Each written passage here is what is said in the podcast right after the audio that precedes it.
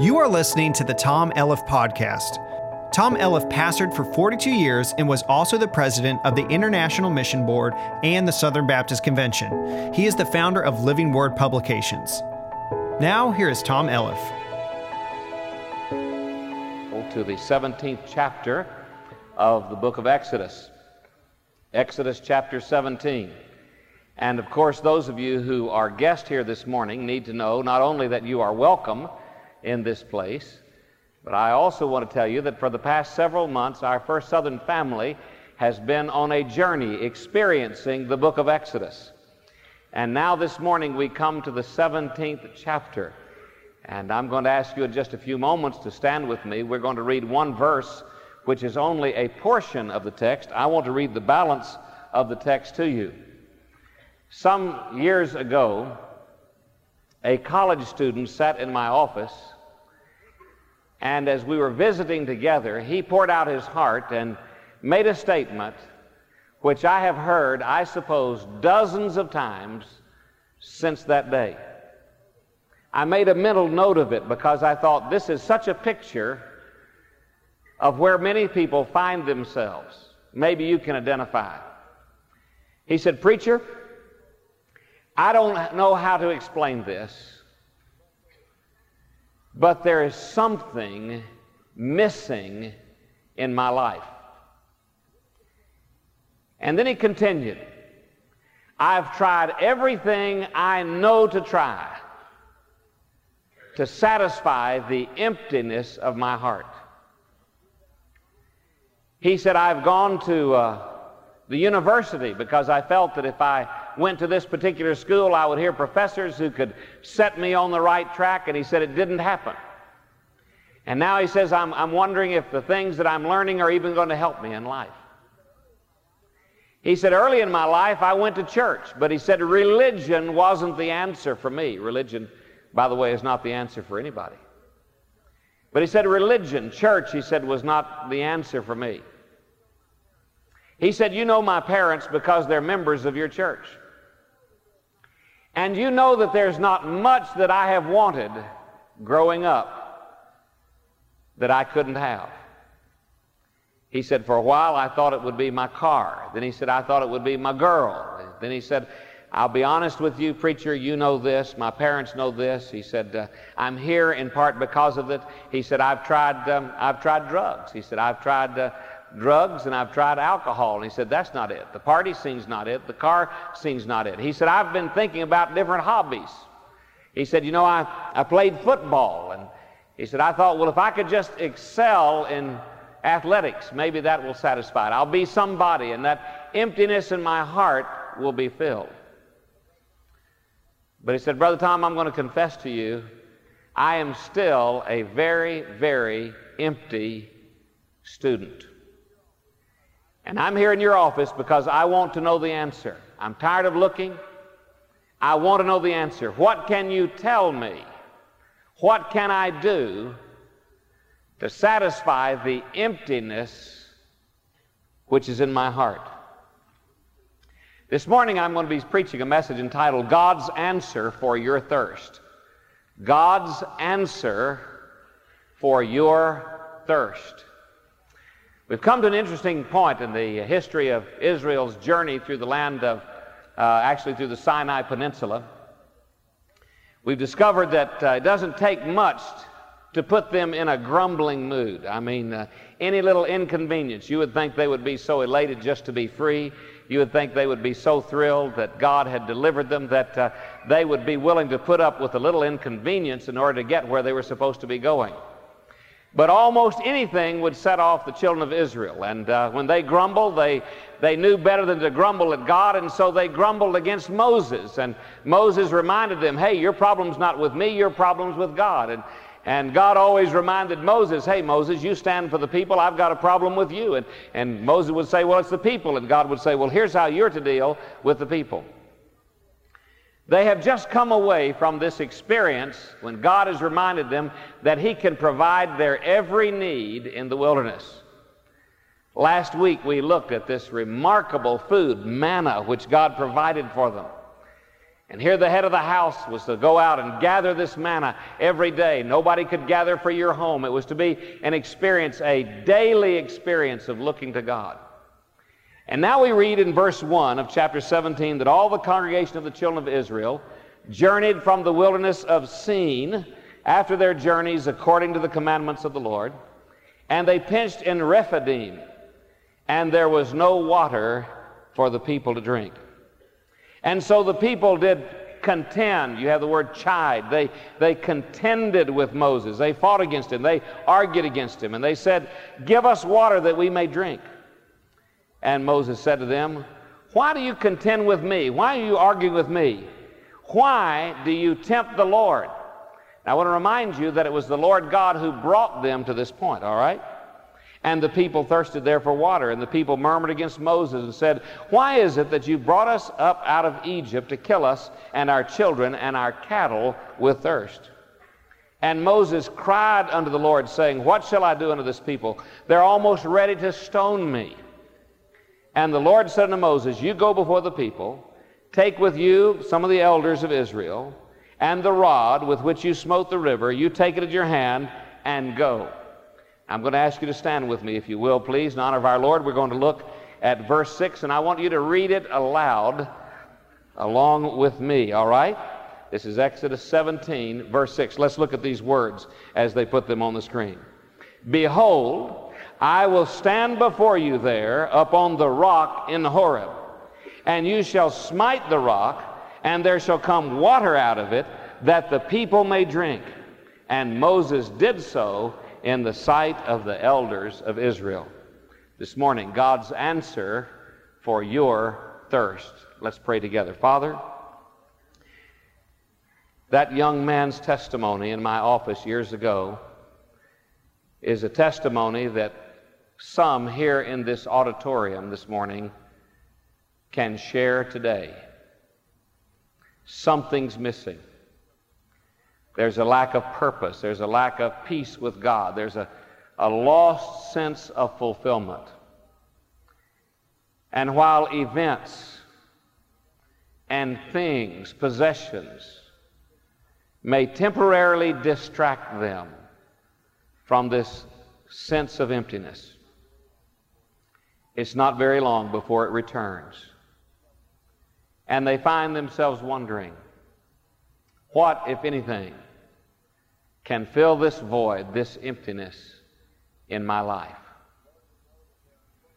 Lord, we know that there are corporations in this country and around the world who are garnering multiplied billions of dollars, offering people what they believe is the answer for that thirst, that emptiness.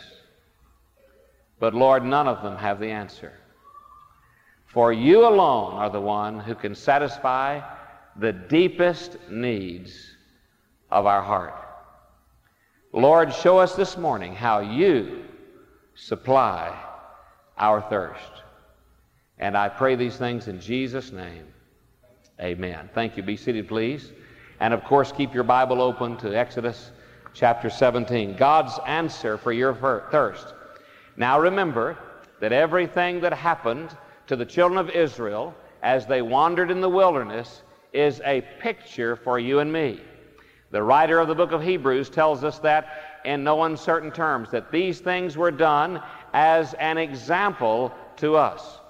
And so we're going to see a perfect illustration of that this morning as we think about God's answer for your thirst. Let's just take a few moments to look at these few verses. First of all, let's look at the problem. Now, what was the problem? The problem here was thirst. Notice in verse 3 the people thirsted there for water.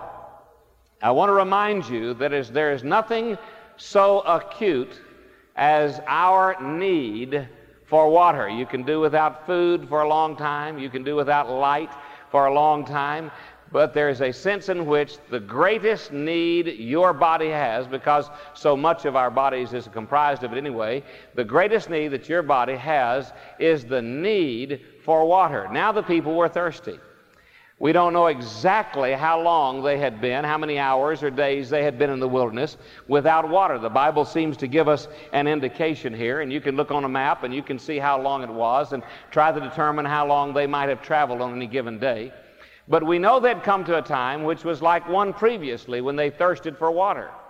Uh, before, they thirsted so much that they found a spring and discovered that it was bitter. They had argued with Moses and they had told about told Moses the same thing. We think you're trying to kill us. And then God had brought them to, to that moment when Moses cast that tree into the water, a picture of the crucified Christ. And the water became sweet. And then he took them down not far south of where they were to a place called Elim, where there were 12 springs of water. Just a reminder listen, God always has the answer for every need in your life. And then they got very angry with Moses because there was no food. And you know how God supplied the food. And we looked at that in just this past week. Now they're on the road again. And they're thirsty. And when they thirst, they forget about God's providence. They forget about Moses' concern for them. They become angry with them. In one sense, they're angry with God, and, and Moses reminds them of that. They forget about the fact that they are where they are because God had led them there. And so thirst is a picture to us here.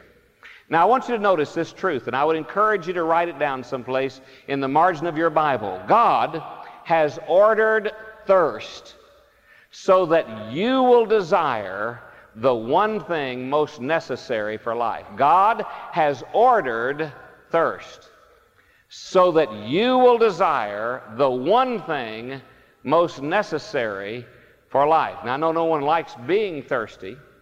But thirst is a signal from your body that you need to supply something that is in short demand, but in it's very important for you, and that is water. Now look up here just for a moment. I want to remind you that there are other kinds of thirst than the thirst for water. Just keep that in the back of your head for just a few moments. You see that young man who was sitting in my office sharing with me what some of you could share with me today. I'm thirsty. It's not for physical water, but there's an emptiness, there's a vacuum, there's a void in my life. Something is missing a sense of drive, a sense of purpose, a sense of mission in life. And I want to tell you something. That is God's way of letting you know that there is an answer out there. He wants you to know when something is missing. And so God has ordered thirst so that you will desire the one thing most necessary for your life. And in the life of the children of Israel, they were thirsting now for water. Now let's look secondly at the provision. What was the provision? The provision was water. Look with me, if you will, at verse 6 again. God says to Moses, Look, get some of the elders of Israel, these appointed leaders. I want you to come with me up to Sinai, Horeb. And he said, I'm going to be standing there on a rock and you take that rod that you used, stretched it out over the water, the water's parted, you take that rock, and I want you, uh, that rod, and I want you to smite the rock with your rod, and you're going to be amazed to discover that water is going to come out of it. And so Moses took the elders up on the mountain, he hit the rock with that rod, and water began gushing out of the rock. Now, here's the truth. Write it down someplace. God supplies every need for those who respond to Him in faith. God supplies every need for those who will respond to Him in faith. If there's a need in your life right now, the shortest route to fulfilling that need is to respond to God by the obedience of faith, just doing what He says. Moses could have argued with God. Moses could have said, This is the dumbest thing I ever saw in my life. The idea that hitting a rock is going to cause water to come out, enough water to feed over 1.6 million people. That seems absurd to me. But God had the answer in that rock. And he has the answer for you. As a matter of fact, Philippians 4:19 says, "My God shall supply all your need according to his riches and glory by Christ Jesus." And some of you this morning, you're aware of specific needs. Some of you have financial needs. Some of you have physical needs. Some of you have marriage, marriage and family needs. Some of you have needs regarding your job. Some of you have needs regarding a sense of purpose, a sense of mission in life. And God has the answer for that need. He supplies every need. How? For those who respond to Him in obedient faith. Now, quickly, let's look at the picture. I've said all of that which I've said so that we could get to this point. The picture. What is God doing? Is God just uh, wanting to impress the children of Israel with the fact that He's able to make water gush out of a rock? Or does He have something more in store for them in this drill of going before the rock, Moses hitting the rock, the water coming out? Is there something greater at stake?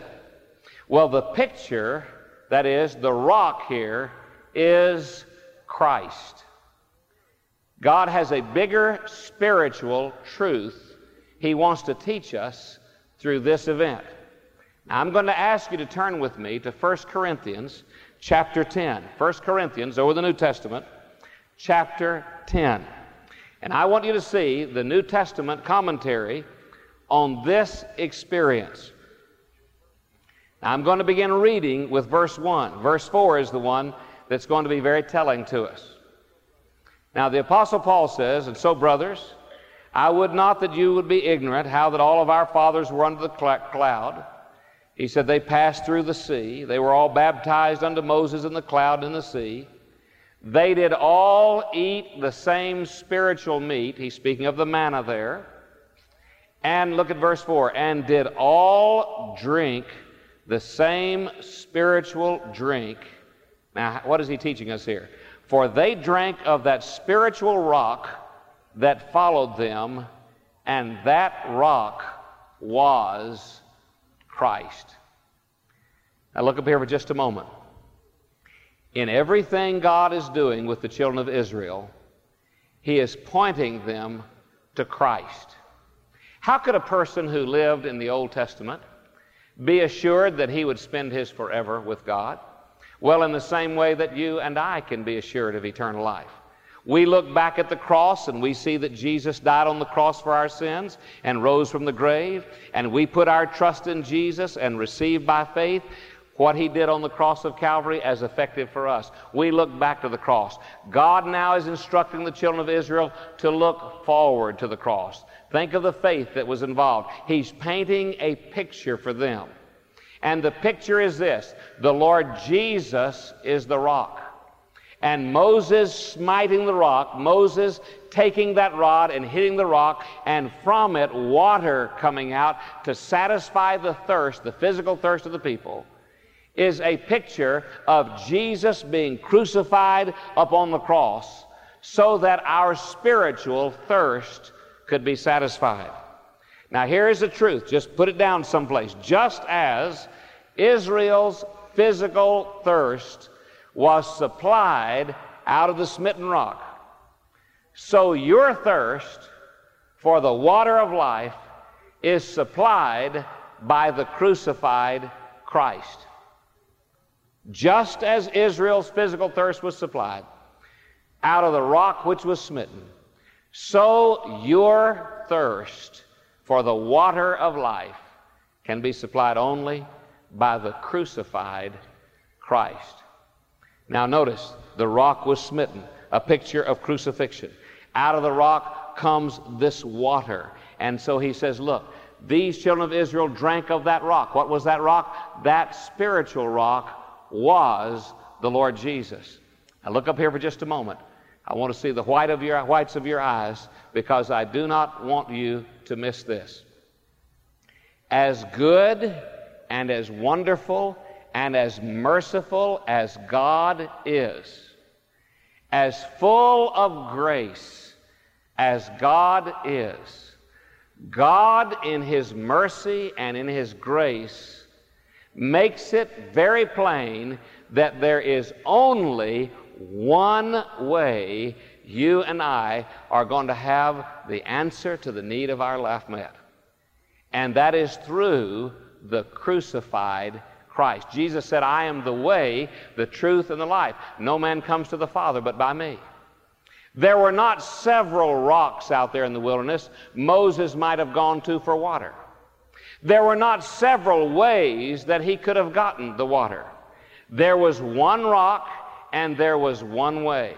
And there is one Lord Jesus. And there is one crucifixion. And on that cross, He died for your sins. He paid the price for your sins. And God raised him up from the grave. That was God's way of saying his death was sufficient to pay for the price of your sins, and Jesus offers you eternal life as a living Savior, and no one else can offer that to you. And so here was this problem thirst. And here was the provision water. But God did not want this to be wasted upon the children of Israel. He said, This is a picture. It is a picture of the crucified Christ who alone can meet the need of your life. And so look with me at the principle. Here is the principle behind all this. And the principle is faith. That is believing in the Lord Jesus Christ. Here, this young student sat in my office. And he said, What's the answer? He said, Cars are not the answer. Girls are not the answer. Drugs are not the answer. Sex is not the answer. Alcohol is not the answer. My college education is not the answer. He said, Brother Tom, what is the answer? I led him right straight to this truth, and that is that trusting in Jesus is the answer. Repenting, turning from sin, and trusting in Jesus is the answer. Turn with me, if you will, please, to the seventh chapter of the Gospel of John. The seventh chapter of the Gospel of John. And let's see what Jesus says about this. I'm going to begin reading in verse 37.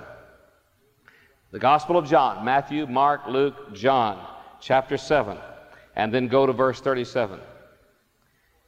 Now, here's what John rec- records about that event. He says, In the last day, which was the great day of the feast, Jesus stood and he cried, and he said, If any man thirst, let him come unto me and drink. He that believes, what we say? The principle is this faith, trusting in the Lord Jesus Christ. He that believes on me, as the scripture has said, out of his innermost being, out of his belly, shall flow rivers of living water. And so here is the principle, just in a nutshell. Write it down someplace. If you thirst for everlasting life, you must come in faith to Christ alone. Do you know what we've seen in the last several weeks here in our church? And it's not unusual. You see it in churches across the country and around the world. We have seen people who have come forward, but they've not come to Christ. We have seen people who have come to a meeting but who have not come to Christ. We have seen people who come to their senses and realize they're sinners and that Jesus died on the cross, but they didn't come to Christ. And as God's Holy Spirit moves, say during the Starlight Crusade, or God's Holy Spirit moves during Falls Creek, or God's Spirit moves in a Sunday school class or in a worship service, all of a sudden these people who have come to many different solutions all of a sudden realize only Jesus can answer the thirst that I have in my life. He's the only one who can give me a sense of fulfillment. He's the only one who can give me a sense of purpose. He is the only one who can give me peace in my heart. He is the only one who, when I wake up in the morning and am almost about to be intimidated by the incredible problems I face, He is the one who is the answer. He gives me peace in my heart and the knowledge that I have power to overcome. Jesus Christ alone is the answer. And in our nation, especially here in this Bible Belt, we see we hear so much preaching about Jesus. And virtually everyone is a member of somebody's church. I mean, people come to this church and they're members of another church, and, and maybe you go to another church, and here you are, your, your name is on the roll of First Southern. Many people are on the names, or have their names on the rolls of churches, some religious body. But the problem is they have never yet come to the one rock. That is to the Lord Jesus Christ, the one who was crucified on the cross of Calvary to pay the price for our sins. And so what they have is a sham. What they have is a pretense. What they have is a story about something that happened one time, but it's made no difference in their life. Their lives are not living testimonies of the power of the Lord Jesus because out of their life is not flowing living water. As a matter of fact, they have nothing in the overflow. They feel empty themselves. They feel drained themselves. They feel hollow themselves. They sense a vacuum in their heart themselves. For you see, when the Lord Jesus comes in, when He becomes your Savior, when He becomes the Lord of your life, He gives you His fullness. And out of you begins to flow rivers of water. You not only have enough for yourself, you have enough for others. You not only want to know Christ yourself, you want others to know Christ as their Savior. And so there's that principle. If you want to have everlasting life, if you thirst for that, you must come in faith to Christ alone. You say, What if I did that? Brother Tom, what if this morning, in this worship service, what if I chose just very simply to repent of sin, to admit to God my life is empty? I don't have the kind of peace and joy. I don't have the kind of purpose that I know a believer in Christ has. I don't sense the fullness of His life in me. What if I just come to that and admit it, confess it, and repent of it, turn from it, and trust in Jesus as my Savior? then you have this morning the promise, and that's the last thing I want you to see. This is the promise. And the promise is that you can have everlasting life. Turn with me again to the Gospel of John, and this time let's go to the fourth chapter. The fourth chapter of the Gospel of John is one of my favorite chapters in all the Bible. It records our Lord's encounter with the woman of Samaria at the well there. This incredibly interesting soul winning experience. And so let's look at this. Jesus, of course, has asked her for a drink, and then he says to you, her, he says, You know, I've got living water. And she begins to mock him. She says, Are you greater than Jacob? He said, No. He said, Really? He said, I have living water. And look with me, if you will, please, at verse 13. Jesus answered and said unto her, Whosoever drinks of this water shall thirst again. But, and here's the promise Whosoever drinks of the water that I shall give him shall never, notice, shall never thirst. But the water that I shall give him shall be in him a well of water springing up into everlasting life. Whosoever drinks of the water that I shall give him, here's the promise, shall never thirst. But the water that I shall give him shall be in him a well of water springing up into everlasting life. And so you see, when somebody comes down an aisle, or so when somebody prays at home, or in a Sunday school class, or alone, and says some words, well intentioned words, because who wants to go to hell? Everybody wants to go to heaven anyway, and says whatever they've been told to pray but does not repent of their way, does not repent of sin, turn from sin in order to trust Jesus and Jesus alone, the crucified Christ who paid the price of their sins. What's going to happen is this they're going to say words and they're going to join a church, but they're going to walk out of the door thirsty. And once they get out into the world, they're going to start doing the same things they were doing before. Only they'll say, Well, my name's on the roll of a church. I prayed somebody's prayer. I did this, I did it. But they walk out and they're thirsty. And they say, Well, I still don't have it right. Let me try this. Let me try that. Let, and sometimes they go through what I call the buffet line of churches. Let me try this church. Let me try this theology. Let me try these things. And they become victims of all kinds of beliefs, so much so their, their brain gets scrambled. I mean, they're not even sure what they believe anymore. But they're sure of this. They're still thirsty. Why? Because they have never received Jesus Christ by faith as their Savior. But if you will come by faith, in Christ, repenting of sins and trusting in Him alone, He says, Whosoever drinks of the water that I give him shall never thirst, but it will be in him a well of water springing up into everlasting life. One evening I got a call to go to the home of a lady whose husband had just passed away suddenly, just abruptly, no warning, and there was a heart attack, and he was gone just like that.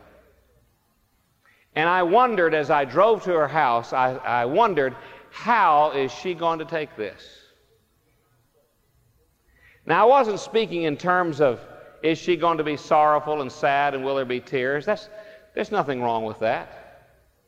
There is such a thing as good grief. I mean, there is our Lord grieved. There is no, there, there's nothing wrong with grief, and with, with, there is something wrong with, with camping there and belaboring it and, and becoming obsessed with it.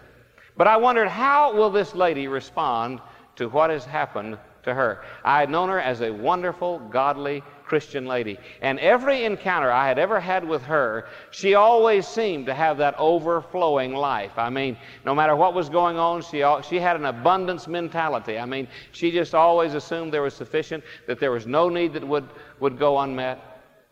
And when I got to her home, there were tears, of course, but also a smile. And she said, Brother Tom, I have no question about where my husband is. And she said, I have no question about where I'm going to be. I'm going to be with the Lord one of these days in heaven, right along with my husband. And she said, Before my family comes to the house, I want to talk with you about what I believe is very important. And instead of focusing on her grief and her need for that moment, it was as if out of her began to flow streams, springs of living water. She said, Preacher, I want to talk with you, first of all, about my son. And she told me where he wasn't spiritually. And she said, I'm praying that during this time he'll come to know Jesus. And she said, Brother Tom, let me talk to you about my daughters. And then she began to tell me about how God was moving in the life of one, but the other one seemed to be estranged from the family. And then she began to tell me about some of her husband's, uh, uh, the men that he worked with. And she said, You know, uh, they're a pretty rowdy bunch, and my husband witnessed to them quite often. But she said, um, I really want them to know that Jesus is the answer. And here was a lady who could legitimately, if she would have, who could have just camped on the doorstep of grief and done nothing but consume the attentions of others. Instead, I watched her over the next several days as wells of water began to spring from her. And as she ministered first to one, then to another, as a matter of fact, several people did come to know the Lord Jesus at that man's funeral service. He that believes in me shall never thirst. This water that I give that man, that woman, if they really repent, really trust in me as Savior and Lord, if that's the experience that they have, then out of them shall flow springs of living water. That's God's answer for your thirst. Would you bow your head? Father, I pray, believing that in these moments your Holy Spirit has come to this place to minister to us. I pray, trusting, Heavenly Father, that in the moments that we spend together, these moments of invitation, that you will find us trusting in you. Lord, I pray that in this congregation, those who are thirsty, soul thirst, those who would say, My life is empty, I don't have that peace with God. I don't have that sense of purpose. I, I don't have that fellowship with God. I don't have the confidence if I died, I would go to heaven. Lord, bring them to this altar this morning to repent of sin and to trust in you. And Lord, I pray that this would be a moment in their life. They would walk away saying, Out of me flow streams of living water. I will never thirst again. And I pray these things in Jesus' name. With your head bowed for just a moment, heads are bowed, and our eyes are closed. In a few moments, we're going to stand. Our choir is going to lead us in singing a song of invitation. This is your invitation to come to Christ. Now, listen, I'm going to verbalize it, but this is your invitation to come to Jesus. There's some men in this congregation this morning. You, maybe you watched your children baptized or wife baptized. Maybe you just, just walked into this service. We're not even in Sunday school. But you know what it is to thirst. You know what it is to be empty. And you know it would revolutionize your life if you would simply repent of sin. And this is God's way. He's brought you here as surely as He brought Israel to that moment of thirst for their good. He's brought you here for your good so that you would wake up to what it is, who it is, who is the answer to the need of your life. And so when we stand and begin singing, I'm going to ask you, men, You just step to the aisle. You make your way forward and say, Look, I tell one of these counselors that we'll have across the front, say to one of these counselors, I want to trust in Jesus this morning. I want to settle it this morning. Now, others will be coming. Our prayer warriors will be coming. Our counselors will be here at the front. I'm going to ask those who've made decisions in earlier services, whom we've not introduced, to come and be seated over here where it says seating for new members so that we can introduce you at the close of the service. Maybe you joined in recent days. Maybe you were baptized in recent days or this service itself. And you'll come and be seated over here so we can introduce you. There are those here this morning to whom the Lord is speaking about becoming a part of this church family. Would you come as well? This is your invitation. And I, I, shouldn't have to argue with you about that because if you know God's spoken to your heart about it, you know this that your coming to this altar will encourage others to get right with God. You'll be starting out as a witness. And so I would encourage you, sir, ma'am, family, you just come to this altar, find a counselor, and say, Look, we want to join this church. We want to become a part of this fellowship. You may have some prayer need. You may simply want to come and kneel here at this altar. This is your invitation to say yes to that which God is speaking to your heart. But, sir, would you come? Young man, young lady, would you come? Single person, married, family, would you come and say yes to what God is saying this morning? And you can go away from this place saying, He has met my need. God has answered the thirst of my soul. I can go away knowing that I'll never thirst again. Out of me will flow streams of living water. I have come to the rock, the crucified Christ. Let's stand together. Our heads are bowed. Father in heaven, I pray, believing now that your Holy Spirit is at work in this place, bring many to this altar, Lord, this morning to say yes to you, to have the thirst of their heart satisfied. I pray in Jesus' name.